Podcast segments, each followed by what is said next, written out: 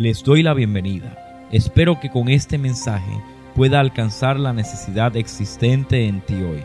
Recuerda, el mensaje alentador de la cruz es que Dios nos ama. Bienvenidos. Para conocer verdaderamente a Dios, necesitamos su intervención.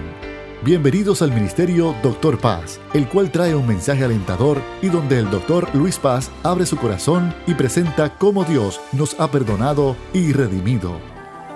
Decíamos en la introducción de este programa cómo la incidencia de violencia que vive nuestro país es abrumadora, pero ciertamente decir violencia debe de ser definida específicamente a qué estamos hablando. Bueno, cuando yo miro las noticias y leo los periódicos, yo veo violencia en la familia, veo una familia que se está dividiendo constantemente. Y eso no es de ahora, vemos como la incidencia de divorcio ha ido aumentando desde los años 70, los años 80, 90, hasta llegar a índices increíbles. Vemos cómo la violencia se expresa también a través de la promiscuidad. Dice, doctor, ¿de qué? ¿Cómo, cómo que la promiscuidad? Bueno, cuando yo sabiendo que estoy haciéndole daño a otras personas, a través de mis actos de adulterio, mis actos de fornicación y no respetando la vida de esa persona, la identidad como vida, yo estoy ejecutando violencia. Cuando yo puedo ver cómo la manera en la cual las películas y los juegos de computadora ha aumentado lo explícito de la violencia, estoy viendo un adoctrinamiento de una cultura en la cual antes habían unos juegos para niños, los cuales no podía haber violencia y ahora los niños utilizan aún armas en las casas de juguete para conectarse con otras personas en el mundo entero, para matar a otros, para robar carros, para entrar y destruir cosas. Así que se le está engendrando violencia constantemente a nuestros niños, a la sociedad, y la realidad es que todo eso produce la cantidad de noticias que nosotros podemos ver. Y voy a recapitular. En Puerto Rico y en el mundo entero están muriendo niños, adolescentes, jóvenes, hombres, mujeres, ancianos, los cuales son víctimas de la violencia generalizada que vive una sociedad que le ha dado la espalda a Dios. Necesitamos mirar las escrituras y entender que la paga del pecado es muerte. Cuando yo veo un hombre que mata a una mujer, yo tengo que ver un corazón ah, que ha sido entenebrecido por causa del pecado cuando yo veo una mujer que aborta a su propio hijo y lo mata en su vientre, eso tiene que ser un corazón que ha sido entenebrecido por causa del pecado. No importa la causa por la cual lo hizo.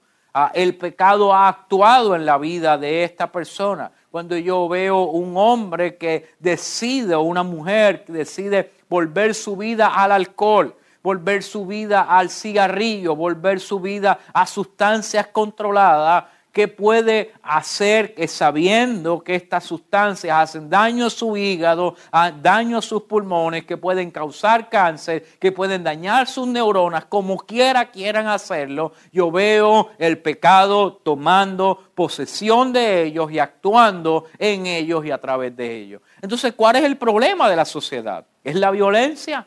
O la violencia es el síntoma de una sociedad que le ha dado la espalda al dador de la vida. La Biblia dice que aunque la paga del pecado es muerte, la dádiva de Dios es vida eterna en Cristo Jesús.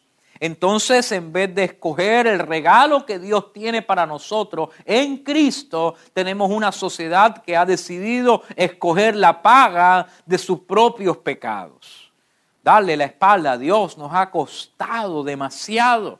Y la pregunta que hacemos es, ¿y dónde está la iglesia para levantar una voz? Una voz de esperanza, una voz de vida, una voz que brinde luz en medio de las tinieblas. Bueno, nos unimos a protestas, nos unimos a marchas, nos unimos a ayudas sociales, ayudas cívicas.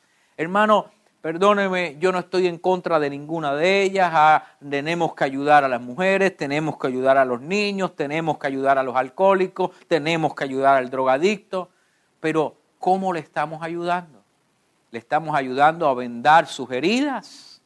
¿O le estamos ayudando a poder prevenir que hayan más víctimas por causa del pecado? Necesitamos ir a las escrituras y poder conocer qué nos dice la Biblia acerca de la manera de tratar con esta realidad de nuestra sociedad. Ve conmigo al primer libro de la Biblia, Génesis capítulo 12. Génesis capítulo 12 y vamos a leer los primeros, dos primeros tres versículos. Génesis capítulo 12 y lee así la palabra del Señor. Pero Jehová había dicho a Abraham, vete de tu tierra y de tu parentela, y de la casa de tu padre a la tierra que te mostraré. Y haré de ti una nación grande, y te bendeciré, y engrandeceré tu nombre, y serás bendición. Versículo 3. Bendeciré a los que te bendijeren, y a los que te maldijeren, maldeciré y serán benditas en ti todas las familias de la tierra. Este versículo que acabamos de leer pareciera que no está tratando absolutamente nada con la violencia. Pareciera que no está trabajando nada con el aborto, con el asesinato, con el homicidio, pero realmente está trabajando con el fondo del problema. El capítulo, el libro de Génesis es el comienzo de todo. Y aunque algunas filósofos pueden decir que hay ideas extrañas, que hay ah, fábulas que fueron desarrolladas. Yo estoy convencido que esto es palabra de Dios. Y la Biblia nos enseña cómo desde el principio Dios crea la humanidad. Dios crea el cielo, Dios crea la tierra, Dios crea el primer hombre, Dios crea la primera familia, Dios es el que interactúa constantemente a través del libro de Génesis y nos va dando el modelo por el cual se desarrolla la historia de la humanidad. Y en medio de esa historia hay un panorama que Dios viene trazando desde el principio. Y el panorama es que a pesar de que Dios ha creado al hombre y a la mujer, el hombre y la mujer le han dado la espalda a Él. Y Dios decide en su gracia, en su misericordia, no destruir su creación, sino que darle una esperanza de gracia.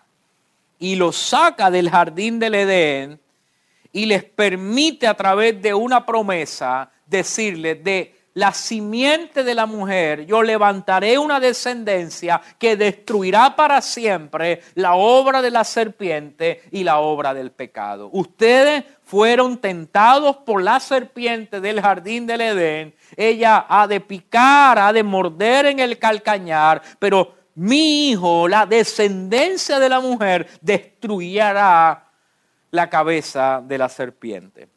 Así que desde el libro de Génesis capítulo 3, Dios viene desarrollando un mensaje de buenas noticias en medio de un panorama de malas noticias.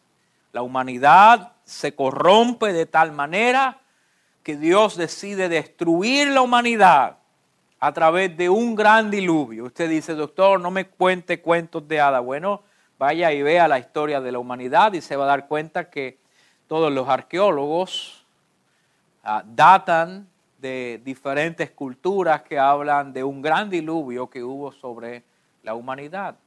Tanto es así que podemos ver datos históricos en medio de diferentes culturas que hablan hasta la familia de un hombre que construyó un gran barco y pudo poner a su familia, un hombre que pudo poner su familia y la libró del diluvio, gente que no tenía nada que ver con el pueblo de Israel, eh, sus historias contaban acerca de este hecho.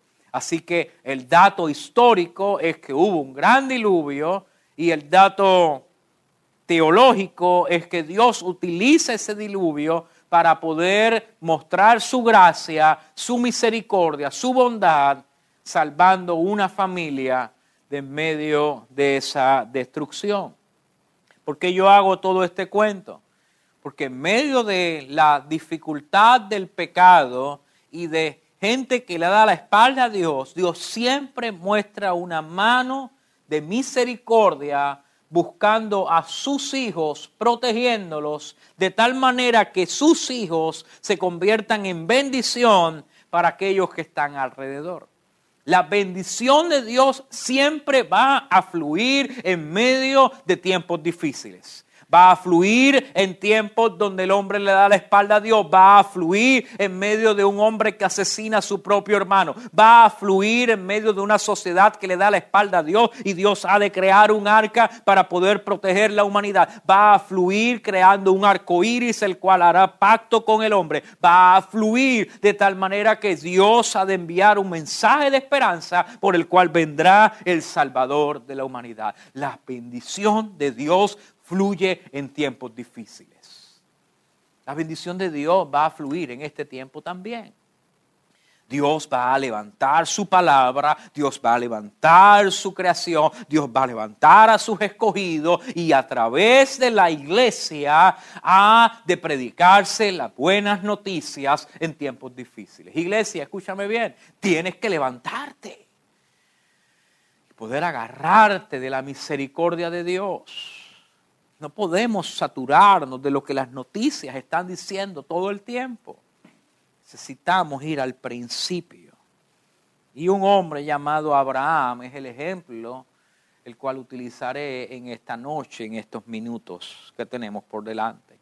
Abraham, Abraham era un hombre que vivía en lo que se conoce como Ur de los Cardeos, un lugar politeísta, un lugar donde existían muchos dioses, la poligamia era parte de esa, de esa cultura, los muchos dioses politeístas, una cultura dada a las religiones ancestrales.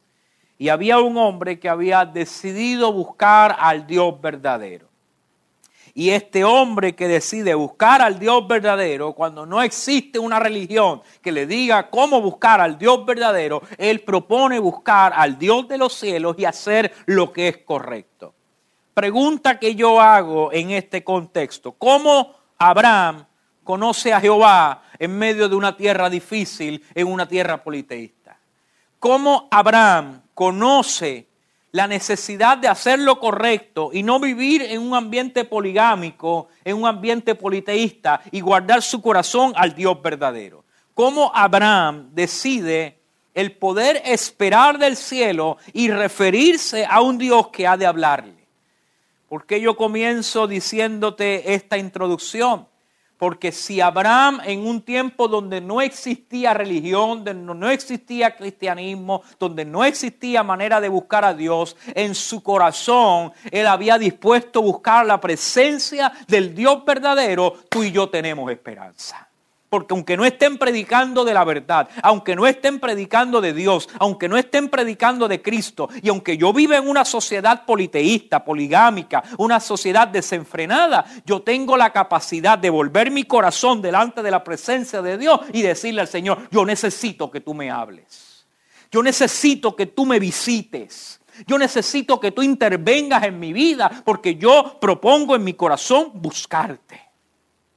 Algunos teólogos dirán, es que Dios había escogido desde antes a Abraham y porque Él lo había escogido, por eso es que Dios buscó, habló a Abraham. Bueno, está bien. La manera en que usted quiera interpretarlo, lo que yo veo en la escritura es que este hombre que no conoce nada de Dios, no le han enseñado de Dios, no sabe de Dios, él propone en su corazón buscar a Dios y propone guardarse en medio de un tiempo difícil. Necesitamos guardarnos de lo que estamos escuchando y poder entender, bueno, ¿a quién voy a servir? ¿Voy a servir a Dios? ¿Voy a servir al Dios verdadero? ¿Voy a decidir buscar que Dios hable a mi vida? ¿O voy a seguir escuchando lo que la filosofía de este tiempo dice que yo debo hacer? Y no me malentienda, yo yo creo en ver noticias, yo soy una persona que me gusta leer el periódico, saber lo que está pasando, pero yo necesito tener un filtro por el cual veo cada noticia. Y lamentablemente lo hemos hecho a la inversa. el filtro por el cual estamos leyendo la Biblia es el filtro de la ciencia, es el filtro de la filosofía, es el filtro de la política, es el filtro de la cultura, es el filtro de lo que yo siento y quiero. Y cuando yo utilizo ese filtro para leer las escrituras, destruyo lo que ella dice. Debe de funcionar a la inversa. La manera de yo poder mirar las noticias es colocar el filtro de la palabra. En las noticias me están diciendo que hay muerte, pero la Biblia a mí me dice que hay esperanza. En la consulta médica el médico me dijo que tengo cáncer. El cáncer está ahí, es una realidad. Ahora yo pongo el filtro de la palabra y la palabra me dice, yo voy a enfrentar el cáncer sabiendo que la muerte es vencida sabiendo que por sus llagas hemos sido curados. Yo no sé cómo Él lo va a hacer, si lo va a hacer a través de la quimio, si lo va a hacer a través de una operación, o si su mano se va a poner sobre mí y esta cosa se va a desaparecer. Pero la palabra es el filtro por lo que yo voy a acercarme a Dios, a la situación en que estoy viviendo. Abraham decidió hacer eso. Su filtro era Dios. Dios, háblame. Yo quiero hacer lo que es correcto. Yo no sé si, si cuál es el Dios que yo tengo que buscar, pero yo necesito que tú me hables.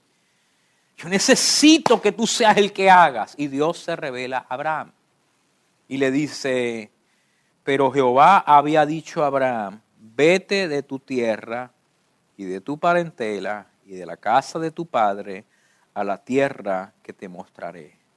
Interesante. Dios le dice a Abraham, la manera en la que vas a poder trabajar con la bendición que yo quiero traer en tu vida es que tienes que alejarte de lo que ha sido una costumbre en tu vida para que yo pueda mostrarte fuera de esa área la bendición que voy a traer en ti.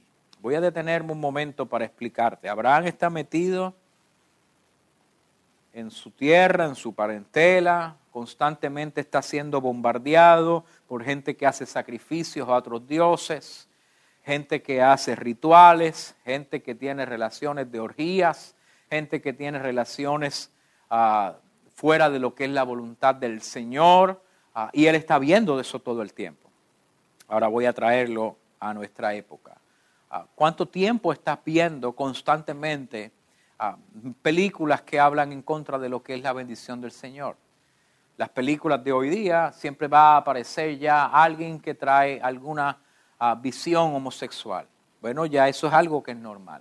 Ah, siempre va a haber alguien que va a morir porque otro lo va a asesinar y ya es normal. Siempre se va a hablar de drogas porque ya es algo normal. Siempre vamos a ver alcohol porque es algo normal. Y nuestro cerebro comienza a entender que el homosexualismo, que el lesbianismo, que la promiscuidad, que el alcohol, que la que cada cosa que la sociedad presenta como parte de mi tierra y de mi parentela. Hasta el mundo, al momento donde yo puedo decir, en mi tierra es normal que muera gente todos los días. En mi tierra es normal que la gente constantemente se asesine en las carreteras. No pases por esa calle porque ahí matan la gente. Es normal, si pasaste por allí vas a morir. Bueno, ¿y qué pasa cuando una persona muere en medio del día? ¿Qué pasa cuando asesinan a alguien en medio de una escuela? ¿Es normal? Va a llegar el momento donde la normalidad de la violencia será parte de nuestra vida. Y Dios le dice a Abraham, sal de esa normalidad. Sal de esa tierra porque necesito poder hablarte un plan, un propósito que tengo contigo y ese ambiente te está contaminando y no puedes ver la bendición que Dios tiene para tu vida. Hay gente que hoy tiene que comprender que Dios le dice, tienes que huir de tu tierra, de tu parentela. Y no necesariamente es agarrar los motetes e irte a vivir a otro lugar. Es poder entender que aunque yo viva en esta tierra, yo no soy parte de este mundo, sino que yo puedo trasladarme a una nueva patria, a un nuevo lugar que es mi patria celestial. Dios le dice a Abraham, tienes que salir de esta tierra, tienes que salir de lo que tus parientes te han enseñado para permitir que sea yo el que hable en tu vida. Doctor, háblemelo en el Nuevo Testamento para que yo lo pueda entender. el apóstol Pablo dice, renovaos vuestro entendimiento por medio de la renovación del Espíritu Santo. En otras palabras, yo necesito todo lo que me han enseñado y todos los filtros que han puesto en mis ojos, salir de ellos y caminar hacia la tierra que Él me va a mostrar. Caminar hacia la bendición que Él me quiere enseñar. Caminar hacia la tierra que Él quiere darme para que yo pueda poseerla. Hay gente que tiene que ver los residenciales en Puerto Rico y decir, esto es tierra de gente de bendición. Y esto no es proclamarlo, ellos poder salir de mi casa y decir, yo me voy a enrollar las mangas y voy a caminar para cambiar cada residencial, para que cada lugar donde estas personas vivan, la gloria de Dios descienda. Voy a poder plantearlo para que lo puedas entender. Nuestras casas, nuestras urbanizaciones, nuestras canchas de baloncesto no le pertenecen a los puntos de droga. Pero nosotros se lo hemos entregado y hemos dicho, eso le pertenece a ellos. Eso le pertenece a la ganga. Eso le pertenece al dueño del punto. Estoy hablando para los puertorriqueños. Pero aquellos que están fuera de Puerto Rico tienen sus propios puntos. Tienen sus propias pandillas. Tienen sus propios lugares donde le hemos entregado a la droga, a la manera de comportarse de esa manera. Y nos hemos echado hacia atrás y hemos dicho, esta es la tierra que me ha tocado vivir, esta es la tierra que he heredado. Pues el Señor te dice, sal de ella, aleluya, sal de ella, sal de ella y comienza a caminar a una tierra que fluya leche y miel. Comienza a caminar a una nueva tierra. Comienza a caminar a una nueva cancha. Comienza a caminar a un nuevo residencial. Comienza a caminar a una nueva urbanización. Y comienza a entender que Dios no te quiere en un lugar donde su presencia no está. Vamos a permitir que el Señor sea el que gobierne nuestra vida le vamos a decir al Señor, Señor, es que yo me quiero quedar aquí para que seas tú el que me bendigas en este lugar. Ah, porque hay gente que quiere en medio de una vida adúltera que Dios le bendiga. Y lo vemos constantemente. Gente que viene, pastor, por favor, ore por mí. Yo quiero que Dios transforme mi pareja, que, lo cambie, que, que, que, deje la droga, que deje... Ah, ¿y quién es tu pareja? Cuando comienza a hablar, viven en una relación de adulterio en la cual viven, pero no son nada.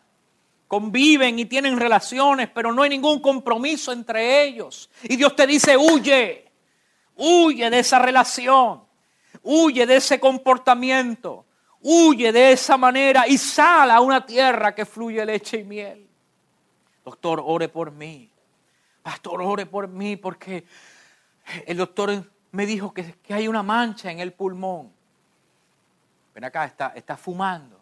Sí, llevo 20 años y le pido al Señor que me lo quite. Huye de ellos, rompe con el cigarrillo tiene que empezar con una conducta en la cual tú le puedas decir al Señor, yo no lo puedo hacer, pero yo voy a renunciar a lo que mi parentela me ha dado, yo voy a renunciar con lo que mi tierra me ha enseñado, yo voy a renunciar con lo que mi entorno me ha dicho y voy a caminar hacia lo que Dios quiere que yo haga. Es tan hermoso poder ver parejas que vienen al altar Dicen, hemos hecho lo malo delante de Dios. Pero yo la amo tanto a ella que me doy cuenta que es el regalo que Dios me ha dado y yo lo amo tanto a Él, que es el regalo que Dios me ha dado, que yo necesito hacer lo que es correcto delante del Padre y vienen a pedir la bendición de Dios uniéndose en matrimonio.